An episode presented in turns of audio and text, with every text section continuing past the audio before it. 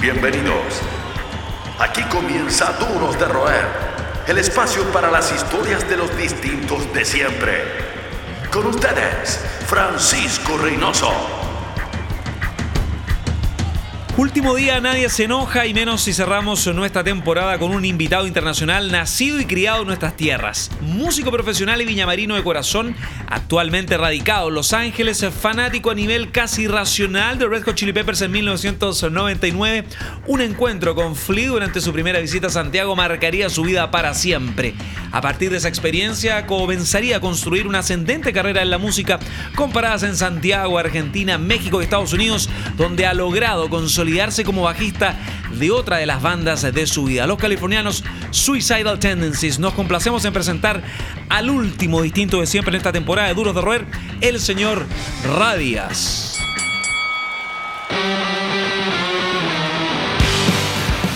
Querido Roberto Díaz, Roberto Ra, un honor cerrar este ciclo. Hay muchos nombres ya. Sí, bueno, pero es parte de tu recorrido. ¿Cuánta gente te ha visto de distintas perspectivas? Bienvenido al último capítulo, el último capítulo de la primera temporada de Duros de Roder El último y mucha gente no sabe que quizás estuve en casi el primero. Sí, hay que decirlo. Hubo una sesión accidentada. No sé quién estaba peor, si yo o, tú. Yo, venía del dentista y tú estabas con. Una gripe, pero. sinusitis, gripe, muerte y desolación, un verano. El aire acondicionado me jugó una mala pasada, pero acá estamos, curiosamente, en el cierre de esta temporada. Sabíamos igual que se iba a dar el. Más sano, Se iba a dar la, instancia. Oye, como les contaba a todos los que nos escuchan, súper contento de culminar Duros de Rober contigo en este primer ciclo. Y le contábamos a la gente en las redes sociales, lo comentábamos también dentro de las coincidencias en este pre-show con sus respectivas cervezas y todo, que existía un dios egipcio eh, llamado Ra, que tenía el poder de hacer lo que quisiera, incluso cambiar de forma. Lo que él nombraba, como que adquiría forma y se volvía real. Sentimos que pasó algo parecido en tu recorrido con Suicidal Tendencies, algo como que de tanto idealizar, amar una banda desde chico, llegaste, ¿quién lo diría?, a la misma sala de ensayo en Venice Beach. Sí, eh, no sé si, si es... Lo que pasa es que cuando se trata de Suicidal, en mi caso igual se dio como de manera súper orgánica y fue una cosa que, tardó años y años de mantenerse en contacto y amistad y qué sé yo, y, juntarse y eso. Y, un día dio que necesitaban a alguien y, obviamente, bueno, no sé si había una lista, pero por decirlo de alguna forma yo estaba como al tope de la lista. Y... Pero sí, como decís tú, o era algo que yo siempre quise, que siempre estuve mentalizado en eso y no sé si tendrá que ver un dios egipcio de por medio, pero igual yo siempre soy de, de como que si uno piensa algo y, tira esa buena onda para afuera de esa vibra, lo atraí y a, ti no. Tu primera travesía fue a México, la importante, la de una residencia algo prolongada. ¿Qué año fue esto, más o menos? haciendo eh, memoria. Fue el día después del concierto de Suicidal. 2008. El, no, el 2010. Que fuimos juntos, ¿verdad? ¿Cuál? El con Rage Against the Machine. Oh, wow, el 2010, claro. sí, de hecho estábamos ahí dándolo todo. bueno, de hecho yo cambié mi pasaje para ver a Suicidal. ¿Verdad? Suicidal con Mars Volta y Rage Against the Machine en la batalla de Santiago. Sí. ¿Es verdad que elegiste a Juana, tu madre, o a Roberto Senior, tu padre, eh, todo un personaje de la quinta región, antes de irte? Mi mamá se llama Katia, pero todo el mundo le decimos pues Juana. nos la conocemos como Juana. Sí, por eso digo. Por eso. Digo, para que después no escuche esto. ¿Es verdad que elegiste a tus... Bueno, ok, dejémoslo algo más eh, neutro. a tus progenitores, a tus padres, les dijiste que volverías siendo el bajista de Suicidal Tendencies ya antes de oficializar tu ida a Estados Unidos? Eh, ¿Mito, realidad o posverdad? Casi. Porque no es que volví por primera vez ya siendo el bajista, pero les dije que algún día iba a ser el bajista, cuando me fui. Y se dio con todo. Se dio tres años después, cuatro años después. Me gustaría que para la gente que está escuchando el programa, eh, porque uno, bueno, los que, los que te conocemos hay una hay un largo recorrido, un recorrido que parte con una onda tributo a Rejo Chili Peppers, que después derivó algunas canciones funk. Yo doy fe, recuerdo esa época cuando consigues con todo el input, con toda la energía de pasarle un bajo hecho por, eh, eh, intervenido por ti a Flea de Chili Peppers, tener la experiencia con los Peppers en el 99. ¿Todavía lo tiene? ¿Todavía lo tiene? Sí. Increíble. ¿Has tenido chance de compartir con él? Entiendo que así como hicieron en un evento benéfico. Sí, pero así no como muy de compartir, es como más como de hola y chao, como, ah, buena, ¿cómo has estado? Bien, ¿y tú? Eso, chao. Ya, en otra. Sí, sí. Bueno, nos gustaría que, no, que reconstruyeras de la forma más fidedigna posible y precisa el momento exacto, pero exacto cuando te invitan a ser parte de Suicidal Tendencies. Eh, fue como medio... Porque tú ya estabas en Los Ángeles. Sí, pero fue como medio dividido como por sectores. Porque primero me llamó Dean, el guitarrista, y me dice como, oye, ¿en qué andas? Y le digo, nada, y justo yo, yo estaba en Las Vegas con una, con una amiga. Y estábamos volando como de vuelta a Los Ángeles. Y le digo, no, estoy en Las Vegas, pero llego a Los Ángeles, no sé, en una hora más. Eh, ¿Por qué? Me dice, no, que estaría bueno juntarnos como a tocar y. Y le digo, ¿pero tocar qué cosa? Me dice, no, como llamear, ¿cachai? Y así ah, ya. Y le digo, bueno, llego hoy día a la noche, no sé, hablemos. Y me dice, ya, ya, te llamo la otra semana, listo. Y, ahí como que me quedó el bicho adentro, así como, no cacho, ¿qué onda? Nunca me había llamado antes en la vida, ¿cachai? Y después me. pasó esa semana, no, no me llamó. Y después dije, ah, bueno, ya, ya fue. Y después pasa otra semana más y me llama de nuevo. Y me dice como, oye, ¿estáis libre? ¿Estáis ocupado? ¿Tenéis como, onda, tenéis como fechas tocando y eso? Y digo, no, sí, tengo que tocar, no sé, los fines de semana toco aquí, allá y eso, pero igual se la tiré de una. Le digo, no, o sea, igual cosas que puedo cancelar. no Estáis sé. tocando en iglesia en esa época. Sí. Por eso los fines de semana acabo, todos los domingos toco. y- bueno, Tremenda sábados igual también. formación. Sí, no, eh, aprendí muchísimo de bajo. Eh, y, y en súper entrete aparte, porque aparte, en mí, bueno, no, no por salirme mucho el tema, pero en mi caso personal yo nunca estuve expuesto a, a esa música o a la iglesia mucho ni nada, entonces fue como, llegué así sin saberme ni una canción a, a perrar a, lo que viniera, así que y, y aprendí caleta. En cierta medida fue un puente para llegar a Suicidal. Continuemos con eso. Sí. Y bueno, nada, y después me dice como, nada, onda, ¿qué así, qué sé yo, este viernes? Y le digo, no, nada. Me dice, ah, juntémonos a tocar. Y yo, sí. Me dice, ya, te llamo en un rato para darte como las coordenadas, dónde nos... Digo, ya. Y me llama, no sé, dos horas después, algo así. Me dice, oye, ¿podéis juntarte mañana? Y digo, sí, ¿a dónde? Me dice, como en tal parte, al mediodía, ¿cachai? Me dice, llega la hora y todo. Y yo digo, ya, listo. Y yo le pregunto, le digo, como necesitáis que me aprenda algo, alguna canción, qué sé yo. Y, y me dice, no, no, no, vaya a estar bien. Y yo así como, bueno, será. Y toda la noche sin dormir nada, pues, o sea, como, no sé qué está Te pasando. creo. ¿Cachai? Y no, pues llegué al, al otro día y como que de la nada básicamente me di cuenta que estaba ensayando con, con Suicidal. Y ya estaba de Lombardo. Lo conocí en el estacionamiento y le pedí una foto. O sea, el máximo shock de la historia de la humanidad. Pero O sea, yo no tenía idea, pues, o sea, yo me estacioné y... Porque fue, fue noticia, fue noticia como Sí, po, mundial, de pero Lombardo en ese Yo me estaciono y estoy como bajándome el auto y, y se estaciona un auto y se baja Lombardo. Y yo así como, ¡oh, la zorra! Y voy y lo saludo, le digo, ¡ah, soy chileno, hermano cubano! ¿cachai? Y después, bueno, digo, y bueno, y después él entró como a. que no es como una sala de ensayo, es como un edificio con, con varias salas.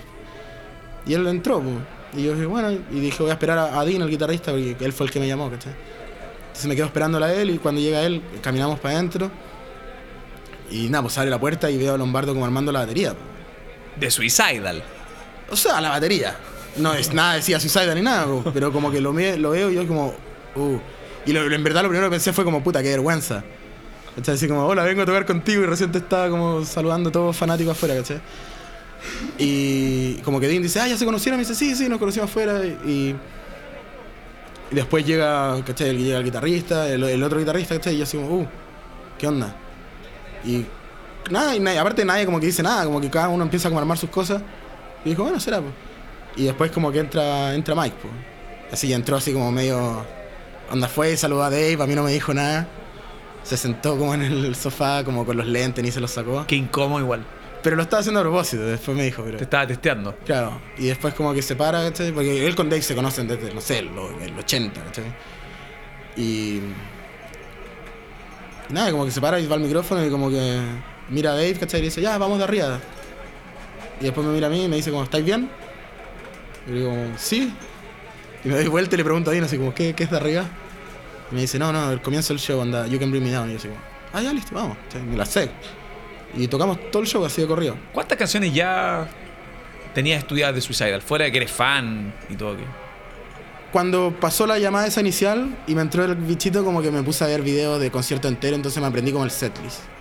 Como dije, ah, esto es lo que normalmente tocan en vivo. Y dije, bueno, si un día me llegan a llamar, ¿cachai?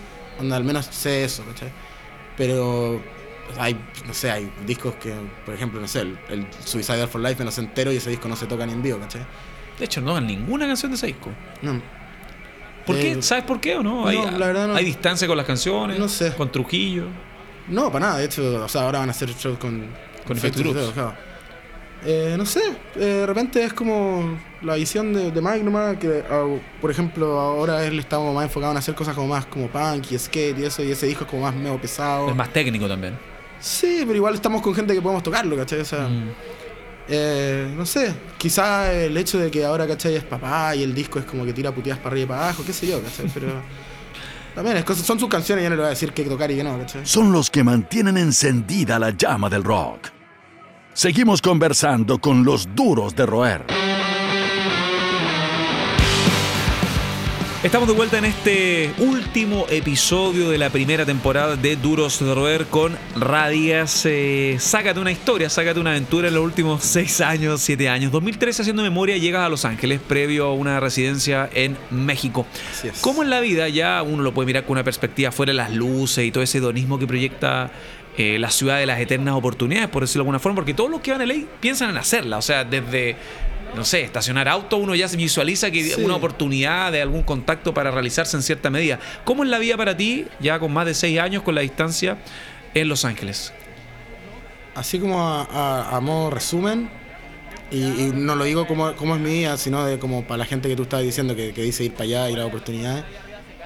Las oportunidades, según yo, sí están, pero no es así como mucha gente cree que es como que llegáis y qué sé yo, vaya a estar parado, en, vaya a ir a cantar a un bar y va a entrar alguien y como, ah, yo te voy a firmar. No, eso no va a pasar jamás. O sea, quizás eso pasaba, qué sé yo, en los 90, algo así, pero... Eh, pero sí a las personas que van y, y se sacan la cresta y, y la buscan, la buscan, la buscan, a la larga se puede demorar un par de años, lo que sea, pero sí les llega la recompensa.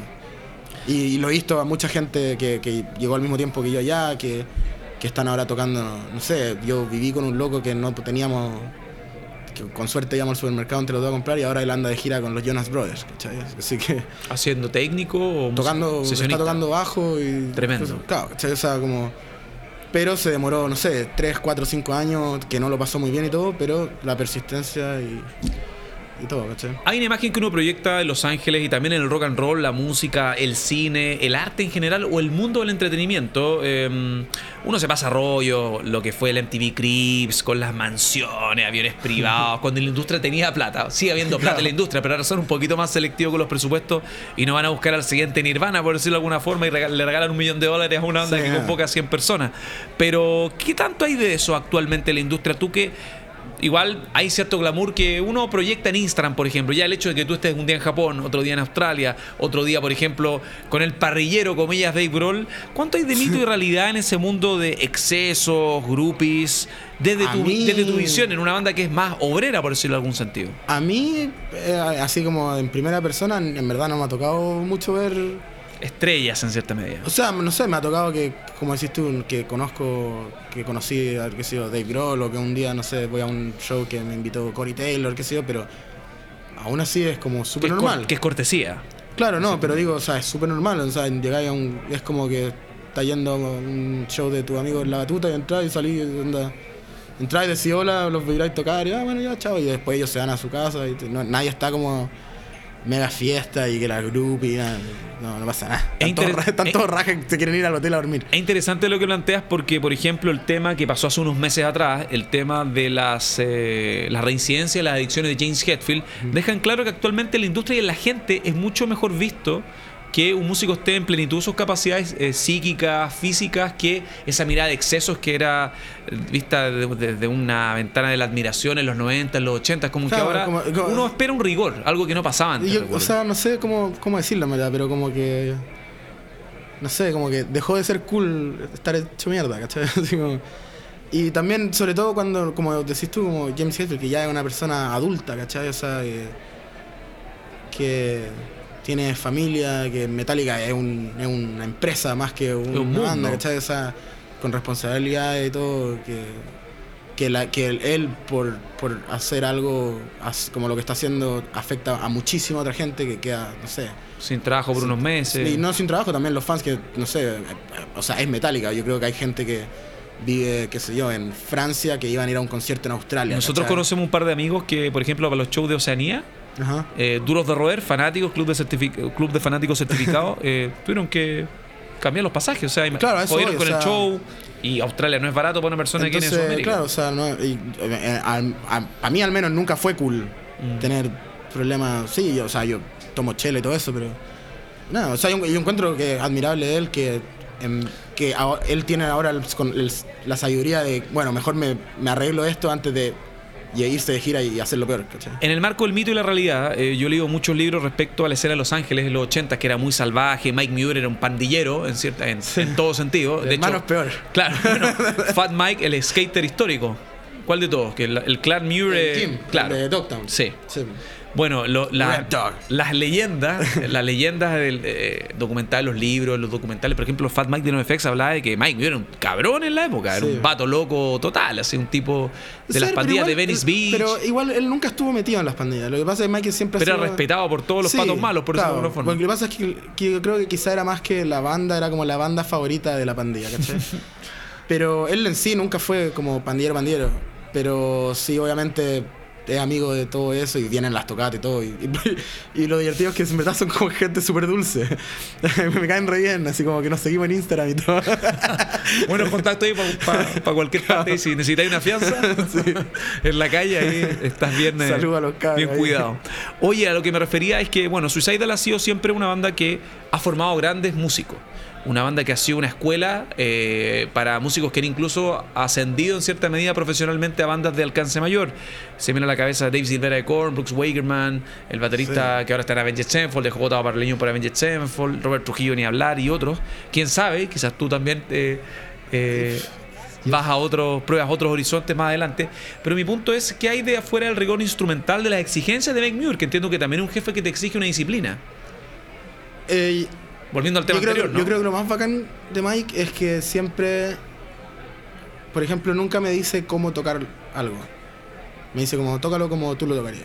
Así, me dice como, ándate al, al Ra Land. Así como, no, hazlo, hazlo tú, ¿cachai? Como, porque lo que me pasó a mí es que cuando empezamos a grabar y a tocar juntos, yo siempre decía como, ¿querés que, que toque como, no sé, lo que Robert habría tocado o lo que Thundercat habría hecho? Y él me decía, "Bueno, toca lo que, lo que el Ra tocaría, ¿cachai? Entonces él es bien así, o sea, a, lo mismo Lombardo le dice, bueno, toca como Dave Lombardo, ¿cachai?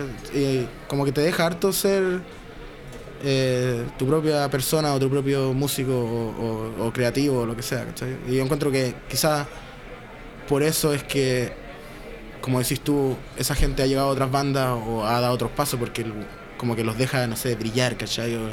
No los limita a, a- a como tratar de buscar su máximo potencial, yo creo. Mm. Y eso obviamente hace que quizá otra gente también lo empiece a mirar a ellos.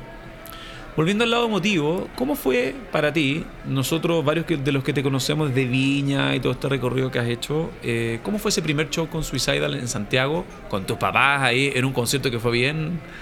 Caótico. eh, ca- digamos, caótico yo creo que es la palabra que sintetiza lo que, lo que ocurrió en la Kamazú, que después se quemó. o sea, Sí. Un incendio. Bueno, nosotros no tuvimos nada que ver con eso. pero- No, no. Pero ¿cómo fue para ti también esa postal emotiva? Quizás no fue el mejor escenario para que tus papás te vieran en vivo. Nah, mis papás todavía no lo querían igual, pero... La batalla, Mi una, mamá una estaba ahí mini al lado del escenario con bandana y todo. y, pero no, o sea, para mí lo, lo lejos lo más bacán fue que, aparte, o sea, obviamente incluyendo el hecho de que mis papás y amigos y, y hermanos y todos estaban ahí, que fue la manera en que como que Mike me presentó al público. Mm, Y no que- recuerdo. Y que hizo como a todos como, como, ¿cómo se llama? Como cantar mi nombre, no sé cómo, ¿cuál es la palabra? Así como chant. Eh, vitorear Claro, como claro. hooligan, así. Claro, y, y que aparte que dijo algo que hasta el día de hoy me quedó así como, como bien grabado, que dijo como no solo es como, no está, no dijo no solo está en la banda porque eh, es un gran bajista, sino porque es una gran persona. ¿Cuántas cosas pasaban por tu cabeza? Porque recordemos que los primeros shows de Suicidal, 2008, Huevo, eh, Teatro Caupolicán, sacáis también, fueron bien caóticos. No, es que yo creo que todos los conciertos son caóticos. Pero, ¿qué pasaba por tu cabeza también? Tus papás, tu banda favorita, igual es medio surreal, de fotógrafo a contacto por internet, al punto. De hecho, creo que nosotros, no sé si te acordáis, el 2005. 2005 íbamos a ver a Suicidal a Brasil y Mike Muir se jodió la espalda. Sí. Suicidal iba a tocar el 2005 Sí. y tocó al final Fantomas por Suicidal. Sí. ¿Qué pasa? todo? Para mí la primera vez que ¿Qué vi a Suicidal fue el 2008, ¿no? Y el primer show de Suicidal fue en el Huevo, en Valparaíso. Pero fue en 2007 o 2008. 2008. Verano No, del como en 2008. enero del 2008. algo Claro, una locura. Y en el Huevo. Se cayó un parlante. que la verdad es- Sí. Se cayó un parlante arriba de Mike Clark. Sí, increíble. Pero ¿qué pasaba por tu cabeza? Con todos estos estímulos, tus papás, la gente dándolo todo, Sí, después en, verdad, tu nombre. mientras estábamos tocando, yo estaba metido más como en tocar y que no escuchaba nada y, y que en la Kamazú, como nosotros corremos de un lado para otro, hay como un escalón en el escenario que nos tenía vuelto loco y estaba- Y que nada, o sea, a la hora de tocar es la hora de tocar nomás. Por eso que, que cuando Mike como que casi como que para el show como para presentarme a mí fue como súper especial. Porque no es algo que hace mucho. Entonces significó harto para mí. Suicidal es tu banda favorita, también los Chili Peppers, pero también has logrado compartir, abrir conciertos a varios de tus héroes. Yo me acuerdo que fuera del comunicado con eh, cuando se anunciaba que ibas a estar tú, iba a estar Dave Lombardo, Suicidal retomaba, renovaba fuerza. Inmediatamente, o sea, los primeros shows, como si esto. Fue abriendo a Mega. Abriendo a Mega en, Sí. en Estados Unidos, después yéndote a Europa.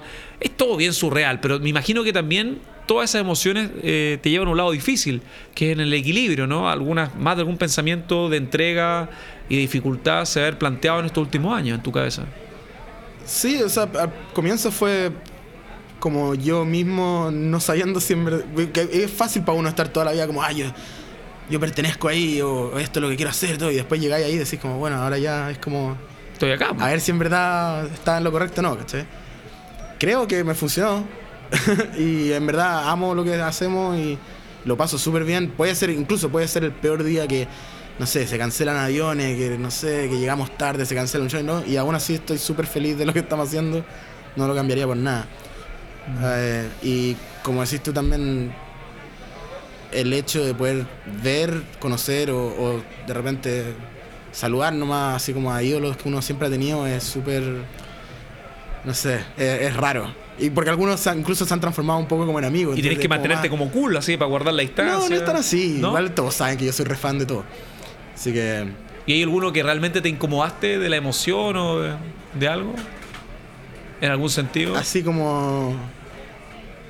El no, último así como incomodarme no, pero, pero sí hay unos Quedaste que... como en shock, me imagino, con alguno. No sé, por ejemplo, para mí fue súper raro que, eh, eh, por ejemplo, no sé, por darte un ejemplo medio concreto. Eh, te voy a dar dos ejemplos. ¿Ya? El primero fue que íbamos a tocar, esto es como el 2017, íbamos a tocar en Holanda con Limp Bizkit. Ya. Y dije, ah, no sé, tengo que sacar una foto con Fred Durst. ¿Cómo no vamos a sacar una foto con Fred Durst? Y todo el día estuve así como pensando, ya, ¿cómo voy a hacer para tomarme una foto con Fred Durst? ¿Cachai? Dije, ya, tengo que encontrar el camarín de ella, no sé. Todo el, el onda del viaje en bus hasta el concierto iba pensando en eso. te lo juro. Así como, ya, tengo que lograr sacarme una foto con Fred Durst. Y llegamos al festival, llegamos súper temprano, llegamos como a las 10 de la mañana. Y fue como, ya, ¿quién se quiere ir al hotel? ¿Quién se quiere quedar acá? Y dije, ya, yo me quedo acá. Tengo, tengo, tengo cosas muy importantes que hacer hoy día. y, y dije, ya, ¿cachai? Y todos se fueron, me quedé yo y uno de los locos del crew. Y le digo, ¿sabes dónde está el camarín? Y me dice, no, está para allá. Y empiezo a mirar y entro al camarín, que decía Suicide y todo, y sé, cinco minutos después suena la puerta. Y abro la puerta y era Fred Durst, a las 10 de la mañana. Y así, le- yo como que me lo quedo mirando y le digo, ¿qué onda? Y me dice, como, ¿está Mike? Y digo, no, no, no. Y me dice, ah, es que quiero sacarme una foto con Mike. Y que Suicide es mi banda favorita. Hola, soy Fred. Y yo así, no, si se cree. Y él estaba ahí, se quedó temprano todo el día para sacarse una foto con Mike. Y al final terminamos pasando el día juntos. O sea, yo con Fred. Y al final te das cuenta de que el ciclo eh, se completa Claro, en cierta medida. Y, fue como lo más divertido, inesperado. Me lo hizo fácil a mí también. Y después me dijo así como, acompáñame al merch. Y fuimos al merch y compró todas las cosas que habían Suicide. Muy tela. Tengo que aclarar eso, porque mucha gente que le tiene mala es uno de los momentos más buenos de conocido en vida. Muy, muy tela. Y en Suicide, hablando de merch, eres como el. haciendo un cálculo. No, no hay que ser muy perspicaz para ver que eres como el millennial, el millennial de la banda, el más joven. ¿Cómo ha sido eso también de ser como un agente con todo el aporte tuyo musicalmente? También eres como un agente en la estrategia como digital al ser el tipo que está más metido en redes y también ver el tema del merch. No sé si Mike, estrategia, pero- Mike te ha involucrado en, en- como en un Suicidal 360. No Estratégicamente sé, como, yo hablando. creo como que me dio como el visto bueno, la libertad de como... Eh, ah, hay una tocata, ya, anda para allá y como que es- sé social, ¿cachai? No sé. Como que... Quizás también a él no, no es muy fanático de que, ah, tocan estos locos, los voy a ir a ver porque va y mucha gente le da la lata y qué sé yo. Entonces como que un poco, me man- no es que me mande a mí, pero a mí me gusta ir. Pero como que voy medio en representación de la banda y no sé, y hago contacto, qué sé yo, y le digo, oye, de repente incluso le mando un mensaje a Mike así como, oye, no sé, estás loco. Me dice, ah, mándale saludos mío. Oye, Mike te manda saludos. Ah, bueno, deberíamos hacer un, un concierto, ¿cachai? Ya, bueno, sí, dame tu mail, ya, como, como haciéndolo y nomás, pues, pero... Y bueno, también yo, o sea, estoy, soy como el que más...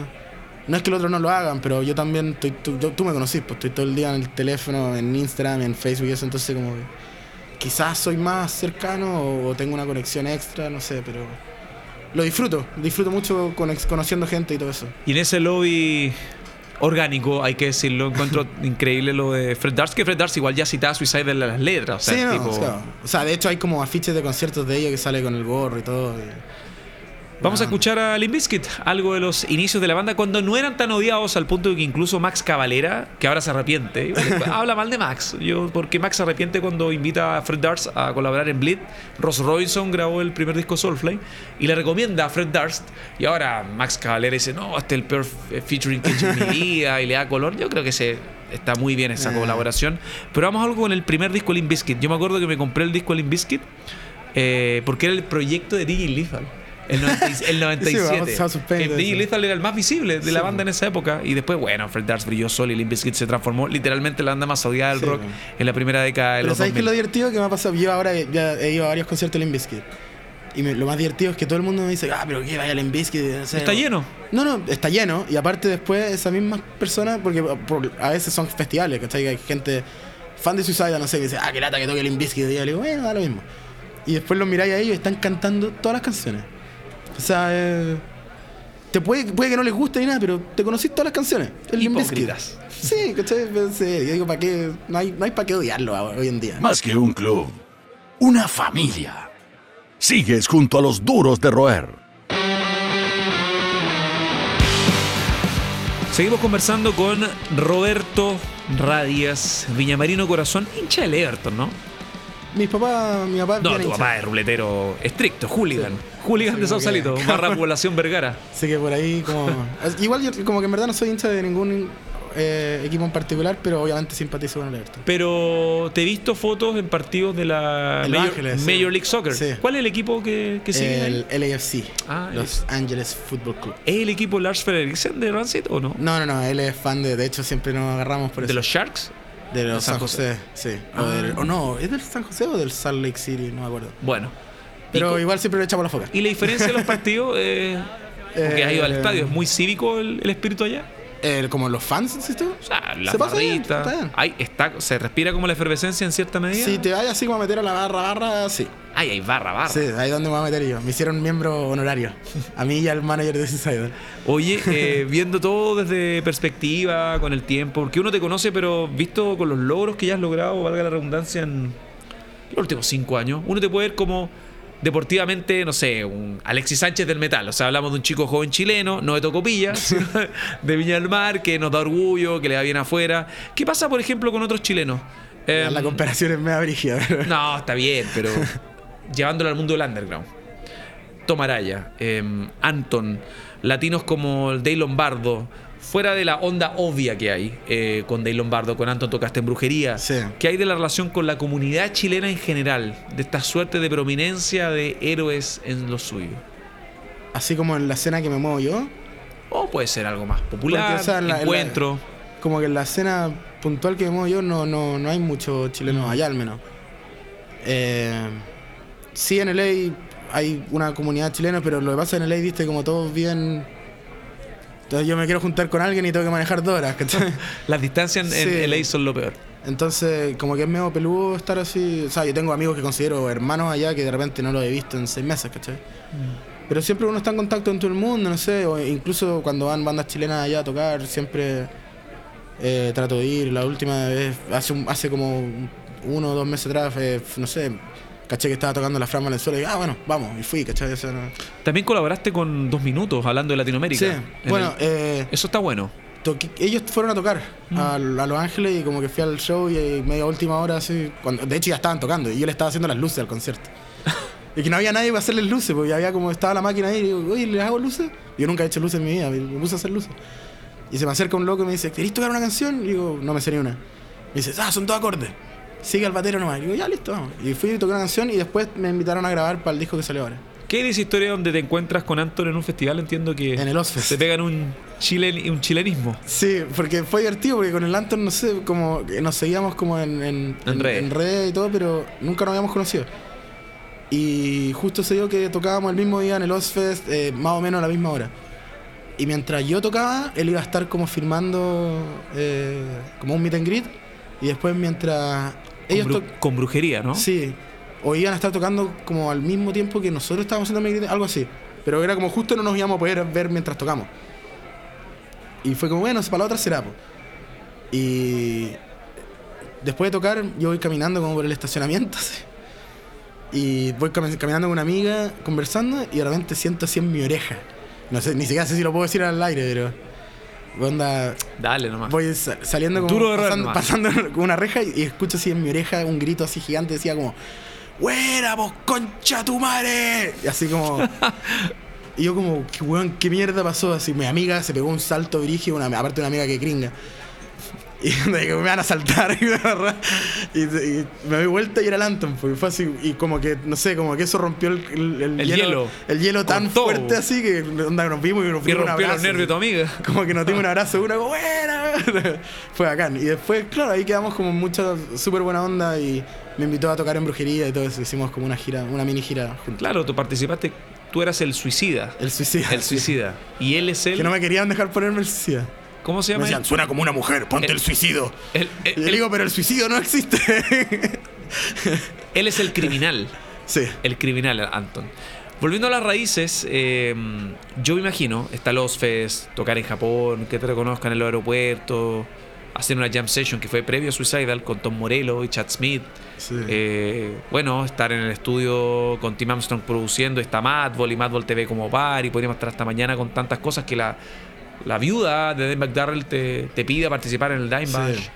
Eh, me, imagino que, me imagino que también tanta experiencia emotiva hacen que todo valga la pena. El hecho de no ver a tu familia en, en mucho tiempo, la distancia a internet lo hace más llevadero. Sí, Pero también te recuerda mucho- como las penurias que pasaste en México, incluso cuando llegaste a Los Ángeles, aperrado. Pasa eso por tu cabeza. Eh, sí, pero igual, como es volviendo al tema de lo que te decía antes, como yo siempre he tenido esa mentalidad del que, como ah, un poco, supongo que es como lo que dicen ustedes, duros de roer, que es el que la sigue la consigue nomás y, y es lo que te decía de, de mi amigo que estuvo ahí pasándolo mal, no sé, tres años y ahora, viste, anda de gira por todo el mundo, ¿sabes? Como, como que es quizás el precio que uno tiene que pagar nomás, es como, es como es nomás. O sea, para mí ahora, yo no lo vi antes, pero de repente eh, qué sé yo, Lombardo, Mike o, cualquier otra persona que ya viste de gira 40 años, me dice, bueno, no, imagínate, antes era, chao, me voy de gira, y no los veía ya en seis meses sin cartas, sin teléfono, sin nada. Así era como, casi como, como un marinero, me subo a un barco, nos vemos, no sé, el otro año, y chao, ¿cachai? Hoy en día para mí, o sea, como que siento que no me puedo quejar.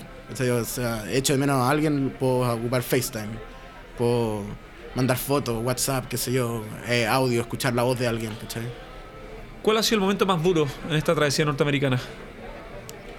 Sumando México y Eh, Estados Unidos, ¿no? O sea, yo creo que lo más duro siempre, bueno, eh, así en un, un- por ser así bien puntual, cuando yo estaba, no, ya no estaba en Chile, estaba, recién me había ido a Estados Unidos hace como un año y fallece mi, mi padrino acá.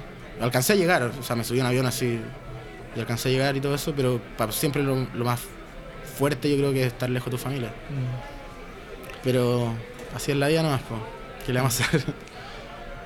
Cambiando un tema un poco más grato, eh, lo de Robert Trujillo fue bien surreal. Yo recuerdo un show de Suicidal, eh, donde Robert Trujillo está ahí, está ahí tocando, está Sí, Robert. Trujillo al lado. Ese era mi segundo concierto. Ahí sí que pasaron cosas en tu cabeza, yo estoy seguro, Sí, dado sí. que memorizar en la época de Guazú, en la época de Rivo, en la época de otras bandas, cuando tú tenías a Robert Trujillo como Dios fuera de Flea, eh, y fue finalmente él quien te empujó para que todo esto suceda en cierta medida.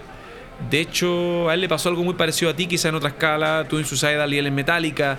¿Cómo ha sido esta relación donde también entiendo que hay tocado, has tocado con el hijo de Robert Trujillo? Sí, pues está ahí. Eh, eh, bueno, él también está haciendo su carrera por su, por su cuenta. Oye, estuvo en Chile tocando Sí, con pues, una digo, cosa o sea- poca. Y en Lollapalooza también. Sí, pues él estuvo en- con The Helmets en Lollapalooza. Y mm, que nada, lo de Robert, de Robert es- eh, ese loco sí que es como uno de los mejores personas que alguien puede hacer. De hecho, quizás es demasiado bueno. Es como eso. Como que ya, ya desconfiáis de lo bueno. No, es como que. Que si alguien le pide un favor, en verdad va a hacer todo lo posible para hacerlo, ¿me entendí? Eh, eh, Quizá y, un y no solo él, no solo él, toda la familia, toda la familia. Yo creo que por eso es que a él le, le ha ido tan bien como. Bueno, quizás él también agradece la oportunidad. Yo sé que Por tú has ayudado a mucha gente también. Sí, sí. Desinteresadamente, no por esa estrategia que reina en el show business. No, no, claro, a eso voy. O sea, es como que genuinamente una persona buena, ¿cachai? Y creo que por eso es que le han pasado todas las cosas increíbles que le han pasado. A él, a su familia y todo. Chloe, su esposa, eh, la considero una súper buena amiga. Eh, con Tai nos juntamos a tocar bajo, ¿cachai? Él una vez vino y tocó con Suicidal también, así, estaban en un concierto toda la familia. Robert no estaba, pero estaba toda su familia. Y en la última canción me doy vuelta y le digo, ven a tocar, ven a tocar. Y me dice, no me sé la canción, le digo, da lo mismo. y se sube y, fue divertido porque como que después caleta de como, como sitios web y eso postearon como videos de él tocando con Suicide y, yo dije, uh, como que me cagué solo. Pero, pero nada, o sea, ya sin, hasta se me olvidó lo que fue lo que me preguntaste. No, el tema de la relación con Robert, que está súper claro, eh, y cómo se ha vuelto a las cosas. A Robert le pasó algo muy parecido, lo explicaste súper bien, con Metallica en cierta Sí, medida, con las recomendaciones. de Bueno, igual también lo que pasó con él es que, no sé, cuando él estaba en Suicidal fueron de gira con Metallica.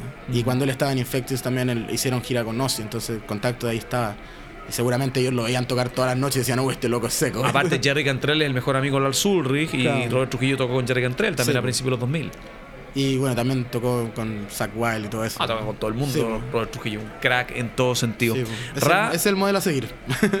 ya esto es retórica y por, mira, imagínate, estamos, ¿qué voy a decir a esta altura del partido? Estamos culminando, eh, fueron más de 50 encuentros eh, en este movidísimo año, primera temporada, pero me gustaría escuchar tu propia definición, como la RAE de Ra. Eh, ¿Te consideras un duro de roer? Sí, obvio. Porque por algo estamos haciendo esto en este minuto. si no, estaría en Viña haciendo alguna otra cosa. Pero sí, y, y to- yo creo que todo. De hecho, eh, así como medio fan del programa, lo he escuchado los capítulos y todo. Y, y, no sé, por ejemplo, gente que considero súper amigo y cercano que yo sé y lo he visto con mis propios ojos, que sé que son duros de roer, no sé, como el Pepe, el, el Nacho Galvez, todo eso que he escuchado sus capítulos y todo, en verdad, sí, en verdad los quiero felicitar. Están haciendo algo súper, súper bacán y exponiendo a gente que quizá mucha gente no conoce y que debería conocer, porque pueden inspirar a Carleta de otra gente que quizás nunca se atrevió a hacer lo que ellos están haciendo. Así que felicidades. Esto fue Duros de Roer Podcast. El club de los distintos de siempre. El último apaga la luz. Hasta la próxima.